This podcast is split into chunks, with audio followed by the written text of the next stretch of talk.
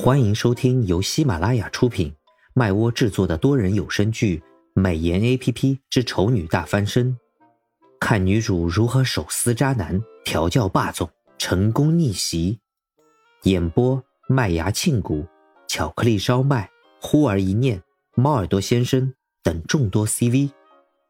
第八十四集，骗人！你刚刚绝对是真的已经开始行动了吧？苏荣盯着小萌娃，一脸的不信任。如果是以前的话，他很可能会中招。但是可惜，他现在最萌的是小兔子，小萌娃什么的已经没办法激起他太多的热情了。真是非常冷漠无情的没心没肺。小萌娃意识到自己失宠了，撒娇的内心终于受到了严重的创伤，一双大大的眼睛盛满了委屈。似乎是在指控苏荣的变心。苏荣被这么一双眼睛盯着盯着，突然发现，唉，小萌娃真萌，然后就既往不咎了。他话锋一变，非常耐心又温柔的请教小萌娃：“之前的不管，现在你可以跟我说说你们家主人喜欢吃什么了吧？这可不单是在帮我啊，你想想。”你要是告诉我了的话，我以后就能每天三餐煮好吃的给你们家主人吃，他也能吃得开心点儿，不是吗？苏荣的话很有道理，小萌娃也懂，所以才会在明知小兔子被他收买的情况下，还是把唐胜最喜欢的几样菜名报了出来。但是现在苏荣却莫名其妙地说他骗人，这让他无法接受。我没有说谎。我说的那些就是主人喜欢吃的，是吗？苏荣看他不像说谎，便又问道：“那为什么唐先生吃的时候都没有说什么？要说什么呢？随便啊，至少夸一下很好吃什么的。但是他什么话都没有，看得我很揪心啊！你的要求真高。”小萌娃抬着下巴替自家主人说话。主人在吃东西的时候不喜欢说话，这是他从小到大保持的一个习惯。你只做了几样菜，就想让主人破例啊？未免也太天真了点。啊，吃饭的时候不喜欢说话，所以唐胜全程绷个脸，真的不是在嫌弃他煮的那些东西。了解到是这个原因之后，苏荣终于不再纠结了。最后确认了一下小萌娃真的没有骗他之后。他这才心满意足地放小萌娃上游戏世界找小兔子去了。安静下来之后，回想起今天发生的事情，苏荣才感觉到有些不真实。先是丝毫不在自己计划内的表白，然后是唐胜不完全拒绝的反应，接着就是自己开始费尽心机的想要讨好他，又因为他冷淡的态度而变得患得患失。苏荣有一种预感，这样的态度还会持续很久很久。只要自己还喜欢唐胜这个人，只要唐胜不明确的说接受或拒绝，但是他不怕。如果能够为自己喜欢的人努力，哪怕对方的态度一直冷淡，他也不怕。只要对方不推开他，他就不怕。坚定的抿抿唇，脸上重新扬起甜蜜的笑容。苏荣拍拍微微发烫的脸，准备先去洗个澡，让自己暂时冷静一下。然后等明天起来，再继续为自己的爱情奋斗。然后放在一旁的手机突兀的响了起来，这次不是小萌娃的捣乱，而是正常的手机铃声。苏荣拿起来看了一眼，见是陌生号码，便挂掉了。结果没过一会儿，对方又打了过来。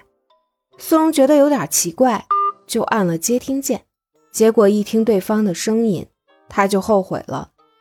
打电话的人是乔俊，阴魂不散的一个人。